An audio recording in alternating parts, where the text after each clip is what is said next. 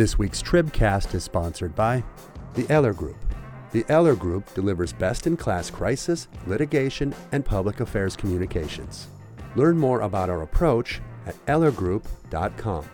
And Raise Your Hand Texas believes the future of Texas, our community's economy and citizenry, depends on how well we prepare all students. Meet your regional advocacy director, sign up for our newsletter, and get involved at raiseyourhandtexas.org backslash advocacy.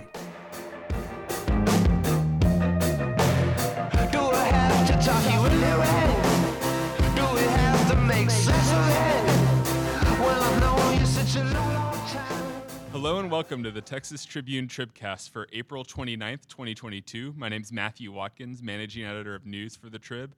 And this week it's a, uh, a very special edition of the Tribcast. It's uh, Ross Ramsey's Goodbye Tribcast. Ross, our co founder and executive editor for 13, almost 13 years. He is on his way out. This is one of his last official duties as a Texas Tribune er Tribby, as as we call ourselves. Welcome, As Ross. Ross Thanks for joining us. us. Uh, well, howdy, and so long, and thanks for all the fish. yeah. So the hope here was to just, you know, give us one more excuse to talk politics. We're going to go big picture here, and I figured, you know, who better to bring along than uh, Ross's co-founder, Evan Smith. Hey, Evan. I, I thought I was coming on to talk about Willie Nelson's birthday today. Actually, this is about Ross. I'm kind of tired of talking about Ross. Yeah, honestly. so's, so's Ross. yeah. and then uh, you know to OK Boomer y'all, uh, we've we've brought in Alexa Alexa Ura as well, demographics reporter. Hey Alexa. I'm here in appreciation. Ross just gave us his last Tribcast howdy. All the feelings. Also, technically, I think Ross is older than a boomer, isn't he? Or Willie Nelson, maybe. All right. I'm actually the I, I was born in the peak year of the boom. Wait, you're older than Willie Nelson? No, I'm not. Th- Thanks for buying it, though. Hang You on. know, Right, exactly. On, Hang on. on some days, I'm it seems fulfilled, like man. it. Brain was catching up there for a little bit. All right, so Ross. It's gonna be a long half hour. Isn't it? yeah, we the the the number the the the stat that people keep bringing up that I'm sure you just love is four decades in Texas journalism, right? But so you um, are older than Willie Nelson. I've been doing journalism longer than Willie Nelson. That's true. Indeed, indeed. Um, but you you first kind of came to Austin, the capital, in the In '89. the which is Clements, right? He was governor at the Clements, time. Clements is governor. Bill Hobby is the lieutenant governor. Gib Lewis is the speaker. The issue of the day is workers' compensation insurance. And I'd been on the business desk of the Times Herald, so they said send a business writer down there. Um, and it was fun. It was a you know I mean it was a sem- it was a pretty boring subject, but it was a cage match between the business people who were at that time the main funders of the Republican Party in Texas and the trial lawyers who were then the main funders of the Democratic Party in Texas. So it was sort of like a proxy war between those two, and it was a great introduction to politics. And it's interesting because now here we are as you leave the Republican Party fighting with business communities over all different kinds of things, including voting and and you know trans issues and LGBTQ issues. It's uh, I mean that feels like one of the biggest shifts, maybe something that maybe would surprise you the most. You know, fast forwarding up here, right? Well, yeah, ish, yes, ish. Uh, we had the religious right back in those days, and we had the Jerry Falwells and the Paul Weyrichs and all of that kind of stuff, and and a lot of that was manifest in, in Texas. And in fact, the Texas Republican Party was at that time split between what were then called the religious conservatives and the uh, business conservatives, you know, sort of the Chamber of Commerce types. And that, you know, was sort of the pupa stage of the fractures that are here now.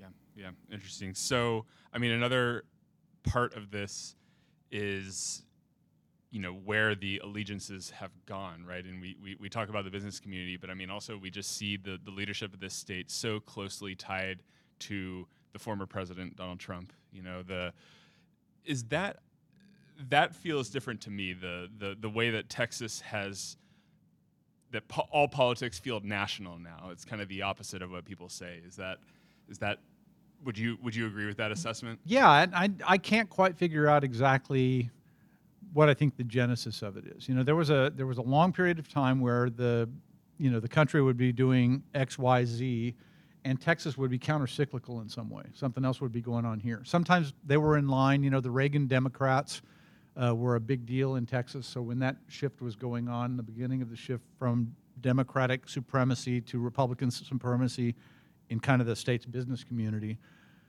But a lot of this stuff started running in time, and I don't know if that's because Texas began falling in line with national politics as Texas governors became more and more interested in being presidents, or if the deal was that Texas became more of a bellwether state for the rest of the country.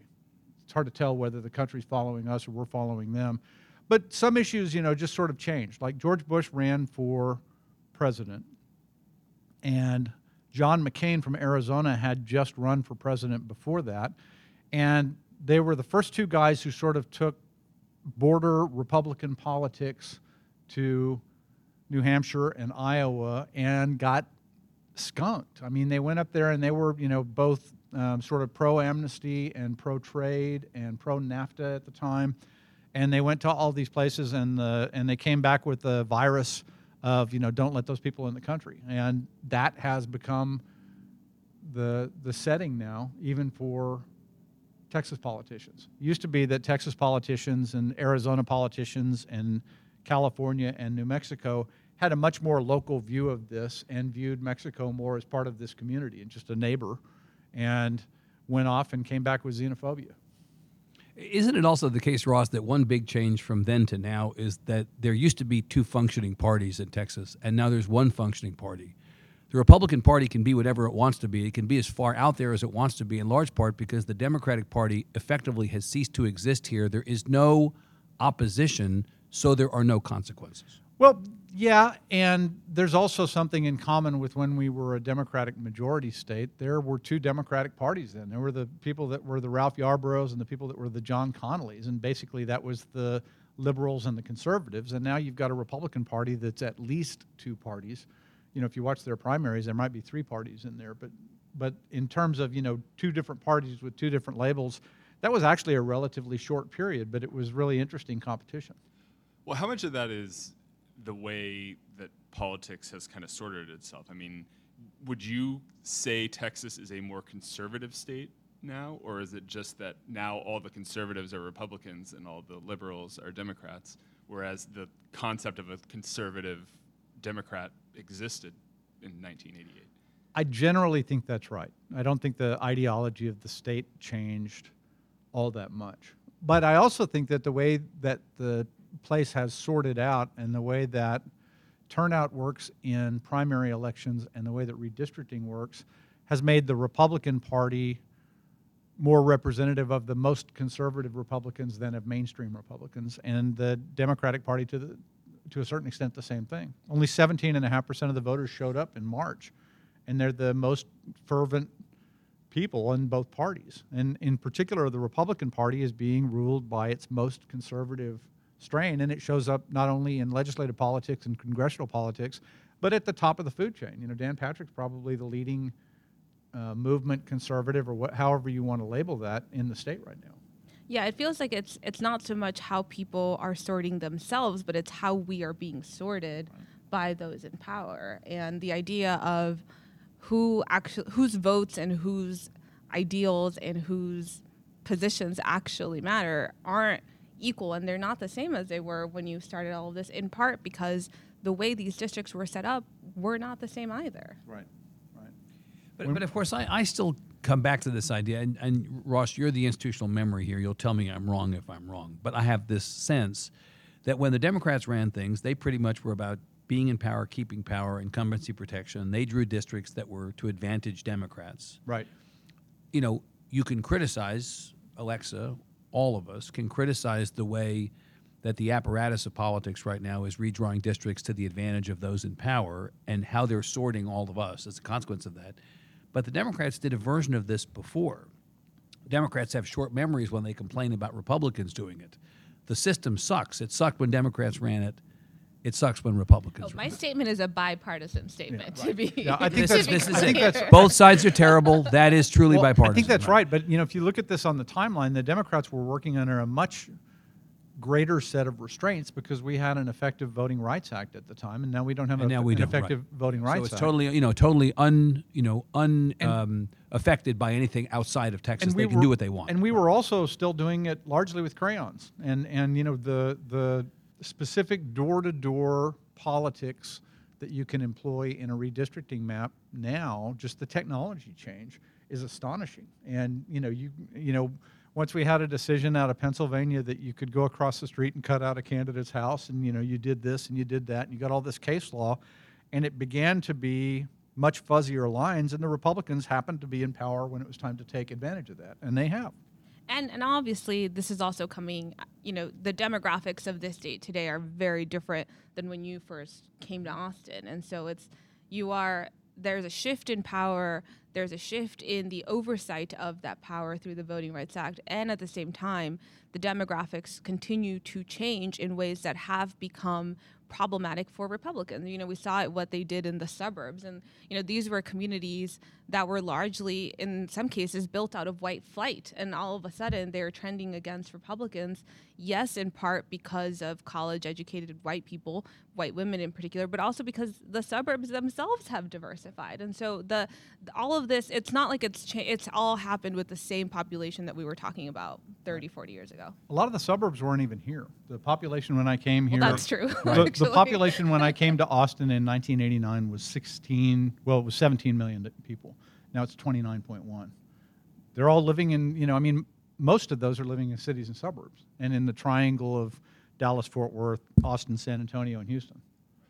Okay, so we have talked about these changing demographics for a long time. I mean, I, I, before we came in here, I went back to Google when Battleground Texas started, which I believe was Ah, yes. three years into the Tribune. Maybe you know the, the tri- when the Tribune started, Battleground Texas had even started, and we went through this whole kind of phase, right? Of it's only a matter of time, or this is you know this this big change is coming.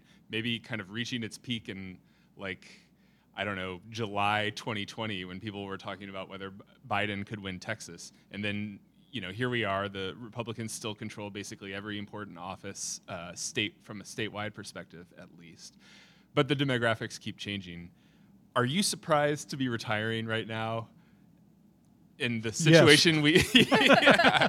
all right, in, in the podcast, yeah, there we go. Um, in in the situation where we are in this continued one-party dominance, or did everyone just get this not everyone i mean did, did a lot of people just get this wrong over the last five years I think there was an assumption that all the people who weren't voting were going to vote like the people who were voting.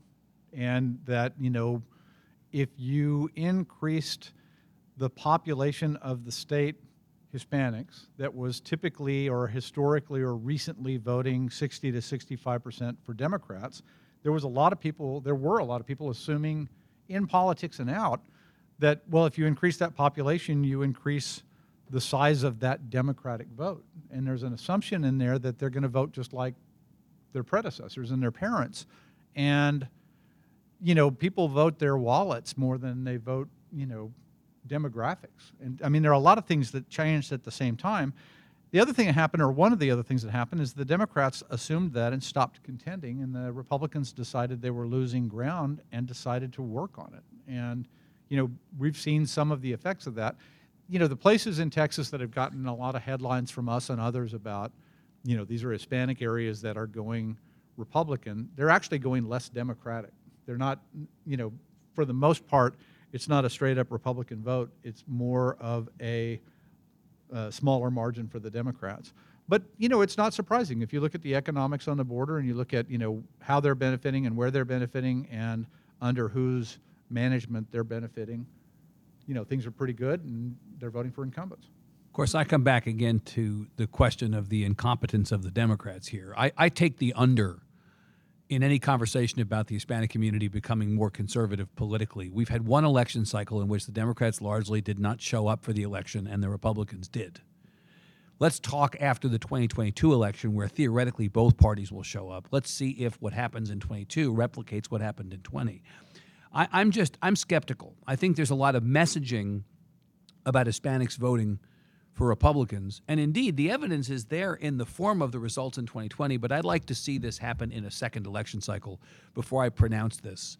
I think the Democrats blew the last election in lots of ways that we'll be reconstructing and talking about for years, and that that may have been as much of the reason for what we saw in South Texas as anything. I think there have been a this sort of sort of a series of assumptions and overgeneralizations. There were all these assumptions that the state was going to grow and that because it was going to grow that that would translate to better margins for the Democrats. But you can't make that assumption if you don't look at the components of that growth, right? How much of it is from immigration and within that immigration how much is domestic and how much is international. Half of our growth at least pre-pandemic was because people were having babies here. Babies can't vote. And so this idea that like a growing population would immediately translate into different politics is sort of nonsensical. And I think on the overgeneralization side, you know, when you look at these border communities, there are more people, there are more Hispanic people living in some suburban areas than there are in some of these Hispanic towns that people think of on the border. And so I think that there are all these sort of overgeneralizations and assumptions that we kind of keep coming back to. And it, unless you sort of break down and think of all those sort of components of change, we're going to be stuck in this like endless cycle of, of this. A- And to Alexa's point about the domestic migration to Texas, the people coming from California are not wavy gravy. They're libertarian tech bros who voted yes to recall Gavin Newsom. And they fled California for that reason. They're not coming here to make us more liberal.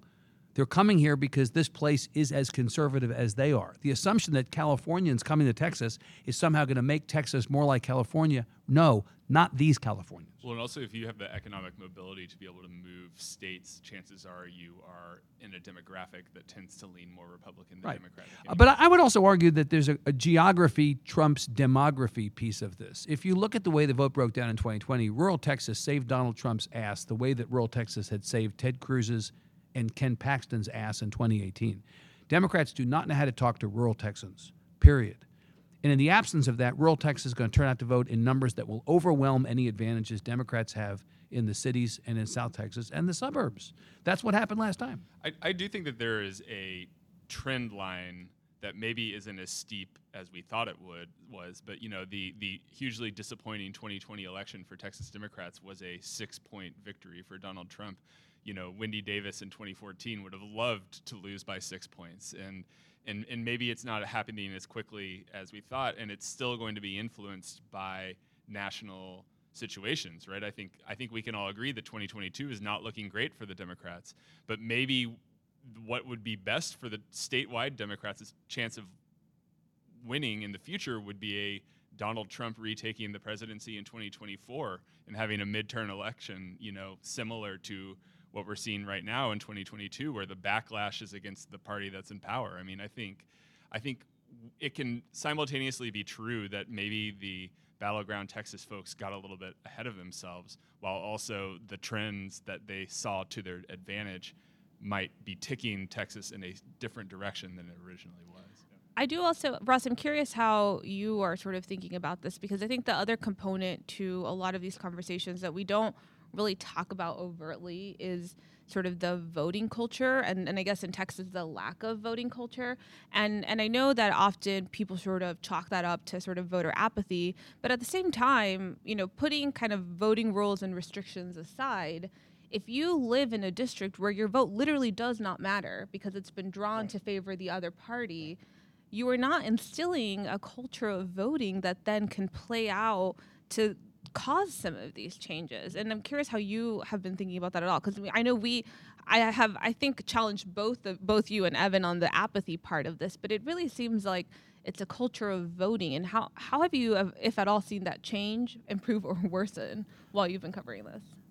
Well, it's worsened. Um, you know, and, and I think that the primaries used to be relatively less important than they are now. And you didn't used to choose all of the candidates in March.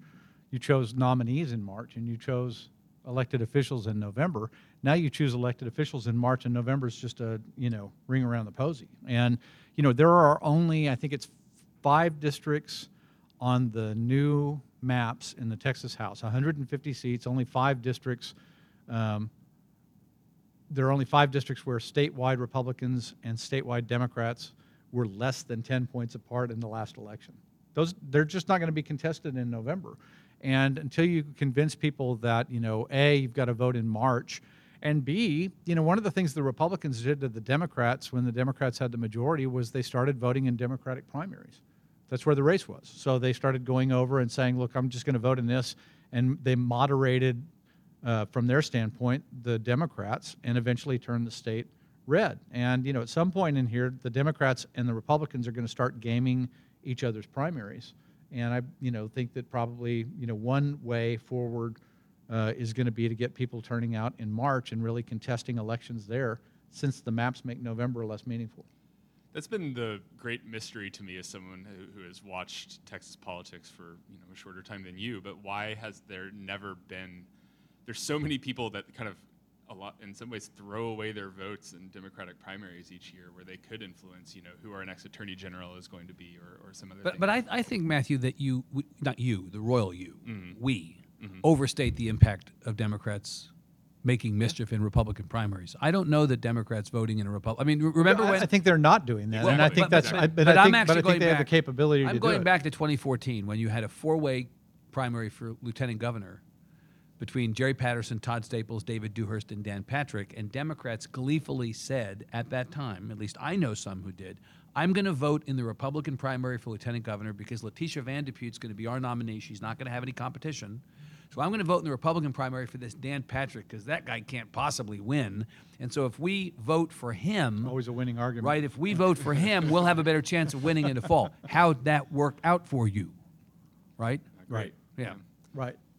You can't you can't really scheme it. You just have to say, look, the best can the candidate most likely to get uh, win out of this is a candidate from Party X, and then just go over to Party's X pri- Party X's primary and vote for the one you like the best, and not some kind of strategic Well, see, game stuff. I, I, I, I just think vote for something. Always vote for something. That's what I'm always saying. vo- yeah, right. Always vote for something you believe in. And by the way, it, it's incumbent then against uh, uh, uh, back to the party. It's incumbent upon the party to field good candidates. It is basically in this election cycle, Beto and what? Like just in terms of name ID, in terms of recognizability, in terms of the ability to whip up a crowd. right. It's you got a guy at the top, and you got no cover for him south of that. That's to some extent how it always goes, though. I mean, you know, Why? You, why do you know, we? I- ex- why I- do we accept that? Why does the state accept having a, a, a ticket of people you could not identify in a police lineup? Why is that? Well, because you know, th- you know, I mean, this is like judicial selection. You know, nobody knows the names of the judges. You know, when we vote for them, and if you ask voters, "Hey, do you want to give up that vote?" They say, "Oh, heck no, I should decide that." You know, and that's why you get, you know, um, His Honor Donald Duck. I, I do think that there's been some, you know, there, what's what's my incentive to run if I'm a prominent Democrat uh, to just get trounced, and that has maybe not worked out as well. I mean, I remember someone putting Julian Castro on the cover of uh, Texas Monthly uh, a long was, time ago, It was not me. and he It was not that me. was Wow. was that after you left? It was absolutely after I left. okay. Is But I that mean, a hot you know- pad you're holding Right. there? We- He I- I, really- I was he the I was the one who published a story saying that the first Hispanic governor of Texas would be Rafael Anchia. Uh-huh. Well, there you go. That goes back a lot farther. But you know what? The thing is, if you don't run, I can guarantee you you won't win. Yeah, If you do run, ways- you might win. But if you don't run, I can guarantee you you won't win. right, right, Right? Okay, Ross. So I want to ask, uh, who is the most skilled politician you've covered in Texas over this time? Uh, it depends on what you're talking about. You know, the there were two that were. Well, and let me tell you, my next question is going to be the most skilled po- political tactician in terms of running power. So That's I'm part of my answer. So I, you know, um, disclosure, I worked for John Sharp Mm-hmm.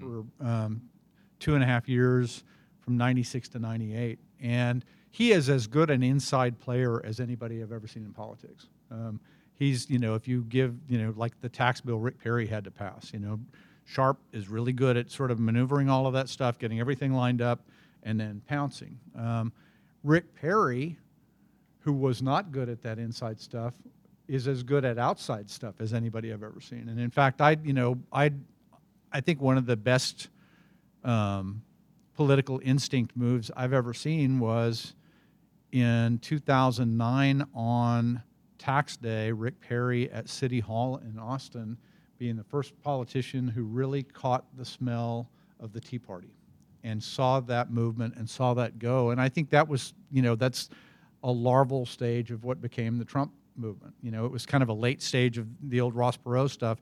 But Rick Perry sensed that in that crowd, and his politics turned about 90 degrees in a very intelligent way, in a very, uh, you know, interesting way to watch. You know, sort of like watching this as, a, as petri dishes. Uh, if you could have gotten both of those guys into one politician, you would have had a president.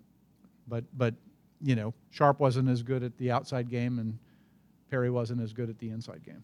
Do you think that the skill set needed to be a successful politician in Texas has changed significantly from the 80s until now? Yeah, you used to have to be better on your feet um, because you were more exposed and you were more exposed to not just press, but also to constituents and to other lawmakers and to other, you know, contestants in the public life, right? And you had to you had to be on your feet all the time, and you had to, you know, um, you were challenged more. Uh, this is much more like corporate America now. This is like you know you go off in a boardroom and you decide on what your policy is going to be, and you decide on a marketing plan, and you don't talk to anybody, and you just kind of go along. One of the things that's interesting about that is whenever you see politicians get caught out doing something right now, you know, just I shouldn't have done that. I made a mistake. It's a much more upsetting thing to them and to their campaigns and to their retinues than it used to be. It used to be you would just sort of like, you know, slap your head and say, well, I screwed up because you were used to that sort of rough and tumble. They're not really used to it now. And it runs more like, you know, an insurance company making a mistake than a politician making a mistake. Interesting. I mean, I feel like though we've kind of reached a point where your mistakes you can just kind of turn them into victories anyway. I mean, I think you know Ke- Kevin McCarthy. exactly, exactly, or you know, uh, Right. I mean, But if you make a true mistake, if Kevin McCarthy had made a, a big mistake like um, following through with what he said, you know, that would have been a different kind of a thing. I, I also think that, you know, there, um, and I don't want to overstate this because I think most people in politics at a high level, and I would call statewide politics in Texas a high level, are good at a very difficult game um, you know, very difficult kind of profession. And but they've got, you know, they're not in a they're not in a mode right now. I mean, this is sort of a pet peeve of mine. They're not in a mode right now where they're doing big stuff and and where they're playing for keeps and saying, I always wanted to be in this office so that I could do this big thing, and then really nothing else matters to me. They're playing small ball all the time, nationally and in the state. all right. So um, one more rapid fire question since you brought up John Sharp. Who was the bigger pain in the ass to work for, John Sharp or Evan Smith? Oh, me. Oh, completely me. Come on. Yeah, completely Say Evan me. Smith, yeah. Say me. yeah, yeah. Although I, I, you know, I, I, I handled one for 28 months and I handled the other one for 13 years. You may draw your own conclusions. Very good. All right. Let's let's pause and hear from our sponsors. Texas State Technical College's Money Back Guarantee Program reinforces our commitment to prepare and place highly skilled, technically competent students in the workforce. Learn more at tstc.edu. And Meadows Mental Health Policy Institute's vision is for Texas to be the national leader in treating all people with mental health needs. Learn more at mmhpi.org.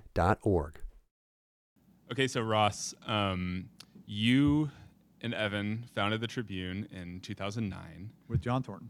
with and John Thornton, yes. Um, and there was a time uh, in 2009 where I managed to email both of you and try to convince you into giving me a job. Are you And still failed. bitter? Are you still And- bitter? Yes, I And am bitter. failed. And I was I, just I, like- I, I remember him showing up, and I was like, "Who's this like breadstick with feet who shows up in our office? This little skinny marink shows up. He's like five years old, wants a job. Get him out of here." Yeah, well, you know, I, this this isn't the reason I brought it up, but I, you know, I, do do I take pleasure in now being here, you know, seeing you out the door? Yes, yes, in fact, I do. Wow, Well, I fine. was Turn, not expecting turn, this. turnabout is turnabout is fair play, right? Yeah, exactly. Fine. No, no. th- So the reason the reason I bring, bring that up is because I remember something. I actually think it was in your office, Evan. One of the questions I asked in my interview was, you know, trying to get an idea of what this was and what it was going to be.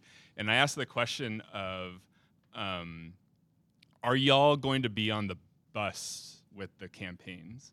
Which at the time I thought was a smart question, and now in retrospect seems incredibly naive because of how politicians, the relationship between the media and the press now. I mean, now these days we're lucky if we even he- are advised about campaign events that are going on, as opposed to, you know, I, I see the pictures of the Austin press corps, you know, going on fishing trips and hunting trips with Ann Richards and, you know whoever else put in that um, in that list.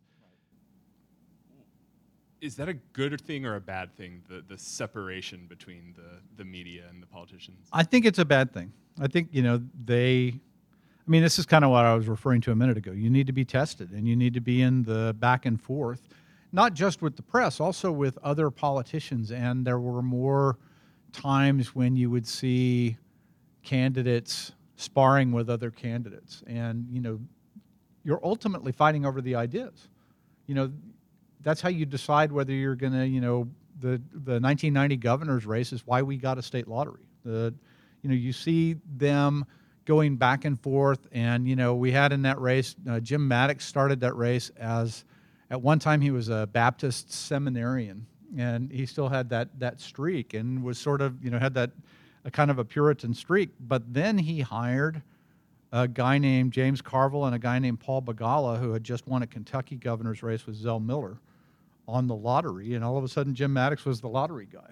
Um, you know, you had all of this contention in there, and I think you know, I think that's really interesting. And they had the press in the middle of it, needling them with pesky questions, and um, Carville and Begala quit that campaign, and Mattox lost it. Richards went on and started a lottery. I mean, I, I guess we don't have people on the bus as a matter of course these days. I will say that Patrick Svitek joining the Tribune to trail Ted Cruz around the country during the 2016 presidential campaign is close to that. Jay Root got a book out of the Perry Jay campaign. Root got a book out of the Perry campaign. Like, I don't think that's. We it's, don't- it's we haven't gone completely away from Right. candidates on existentially the bus, um, but it's clearly very different now. Right, we don't go out for two weeks at a time with a whole, you know. Remember the story that Wayne Slater used to tell, speaking of traveling with the campaigns, Wayne Slater used to tell the story of going on the campaign trail with David Dewhurst when he was lieutenant governor and flying into Lubbock late one night and the candidate the candidate and the campaign staff and the press corps goes to the El Fenix in Lubbock because it was the only thing open. Dewhurst sits down and asks for a wine list, right?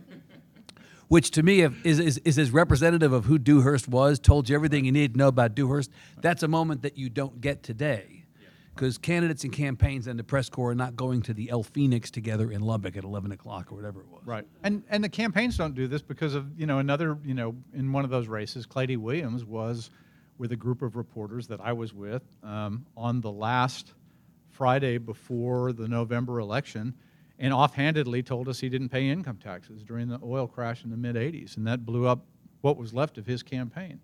And you know, I think all of the consultants who came out of that campaign said, "Don't ever put your campaign, your guy on a train with the reporters on the last weekend again." Right. In the same way that we don't have people traveling with candidates, we also don't have newspaper editorial board interviews to the same degree that we once upon a time did. Like the whole culture of this stuff. I mean, this is really the 13 year difference, It right? does, it does change. It's changed.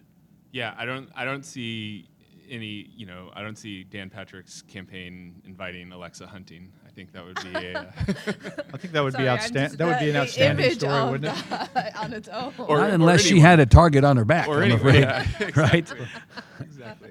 But I mean, you know, I, I think, and I know you uh, dispute this like popular characterization, but uh, when you know, in some of the like popular history we talk about with the Ann Richards, Claytie Williams campaign, was that there were these events like him not shaking her hand after one of the debate that really helped swing the race, and it's just hard for me to imagine, even if that happened now, that it would be that big of a deal. It, it just seems like the way things are covered, in, in a lot of ways, it may be in a good thing. It's more focused on policies and the impact of the things that we're doing than than that kind of like, you know, traveling around, getting getting a great sense of them. I, I think the campaigns that are most valuable to voters are the campaigns that have a lot of open conflict. You know, doesn't necessarily have to be nasty, but it has to be a fight over something. It has to be a fight over ideas. And, you know, part of it, I mean, you know, and I like to say that voters are drawn to a car wreck, but but part of it is when something that voters care about is being contested. You know, you saw in the race between Beto O'Rourke and Ted Cruz some ideas where people were saying, look, this is one view of this, and this is a completely different view of this. And you've got these sort of compelling personalities. They're both willing to mix it up. and you're actually voting on something, and you could go to you know like a regular voter and say, "What do you think this race is about?" And get a pretty intelligent answer by the end of it. It wasn't just, "Well, I like that guy's name better." And too many of these seem to me to be like a Nintendo game where you just like, I like the red one or I like the blue one. And, you know, I, I just think the best politics and the best government really comes out of um, people really being engaged in an idea and in a fight over an idea. What does the media get wrong about Texas politics and government? Well, Alexa talked about it a minute ago. This isn't one state. This is just, there's a lot of things going on here. I thought you were going to say I just get everything wrong for a second there. Well, different Which conversation, right? No. No, I you know you, the generalizations are where all the you know where a lot of the mistakes are. You know, there's always some kind of angle. Nobody is hundred percent Republican, and nobody is hundred percent Democratic. And we you know we play at the edges of this, and we forget what the middle is. You know, and and what people are really you know worried about and talking about. Except when there's something that really just rears its head and shoves all the small stuff aside, a pandemic, or uh, market crash or something like that, where everybody's attention is riveted on something and you get out the noise. Usually the signal to noise ratio is terrible, and we are sometimes not very good at sorting it out. So are we?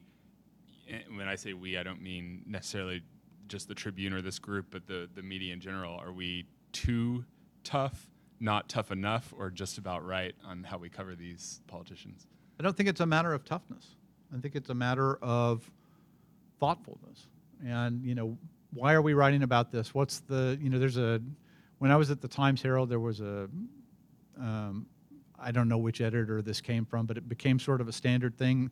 You know, in journalism, you have a lead that's the top of a story. How do you get them into the story? And then you have a nut graph, which is here's what this story is about. And then there was a big push there at that time that I've always had in my head for the so what graph which is the yeah this is what this is about here's my fancy lead and here's why i'm telling you this and here's why this fits and and a lot of political coverage doesn't have a so what paragraph or a so what thought you know and we just cover you know well they had another shootout at the sd 17 corral and and don't get into the and here's why i'm telling you that Yeah. Well, you know, and, and as I was asking that question, I was remembering I was talking to some people on Wednesday um, about working with the media, and my number one piece of advice was the media is not a monolithic group. Same. It's each publication is different, and within that publication, the editors and the reporters are all individuals too. So, um, Well, and the thing that you know we never really talk about, you know, much outside of newsrooms is you know newsrooms are just like everything else. There's somebody in your newsroom who really is better than everybody else, and there's somebody in your newsroom that's not as good. And sometimes when people are forming their ideas about the media in general, it could be one newsroom, it could be a whole press corps. They're forming it around the worst member, and somebody goes out and screws up. And like a lot of industries, we don't do a lot of our own cleanup. okay, I'm not going to ask who that worst member is of the media, but Don't anybody make eye contact with anybody right now. Very good. Okay, well, that is around all the time we have. Um, so I will just say, you know, as much as I joked about any kind of smug satisfaction I have, that is not actually true. I, uh, You are still bitter though about not. I am still, well, you know, Well, you got the job eventually. that's right. that's right. we knew what we were doing. We, it, it's worked out. It, indeed, it did. It worked out for the best. But um, I will say personally, I, I'm extremely grateful for everything you did, both in helping with Evan and John Thornton creating this place that I think has done a lot of great for Texas and just personally for me, it's been a uh, you know a great pleasure, and I know that I personally have learned a lot um, from you, not just how to be a journalist, but also how to be a journalist while also being a very decent and kind and helpful and generous person. So thank you so much for that. Well, thanks for that. I appreciate it. Whereas Alexa and I can't wait for you to be gone. Yeah, we're we're already moving into your office. Right, stealing my books. It's great. Yeah. Right. I didn't get to go to the goodbye party, so this was my opportunity to say that. All right. Don't don't be a stranger. Well, Come so back. Come back anytime. I will. I might come back and do a podcast. All right, that sounds great. And then, uh, you know, this podcast without Ross will continue, and we'll be back next week. Thank you, Ross. Thank you, Alexa and Evan. Thank you to the our sponsors, the Eller Group, Raise Your Hand Texas, Texas State Technical College, and Meadows Mental Health Policy Institute. We'll talk to y'all next week.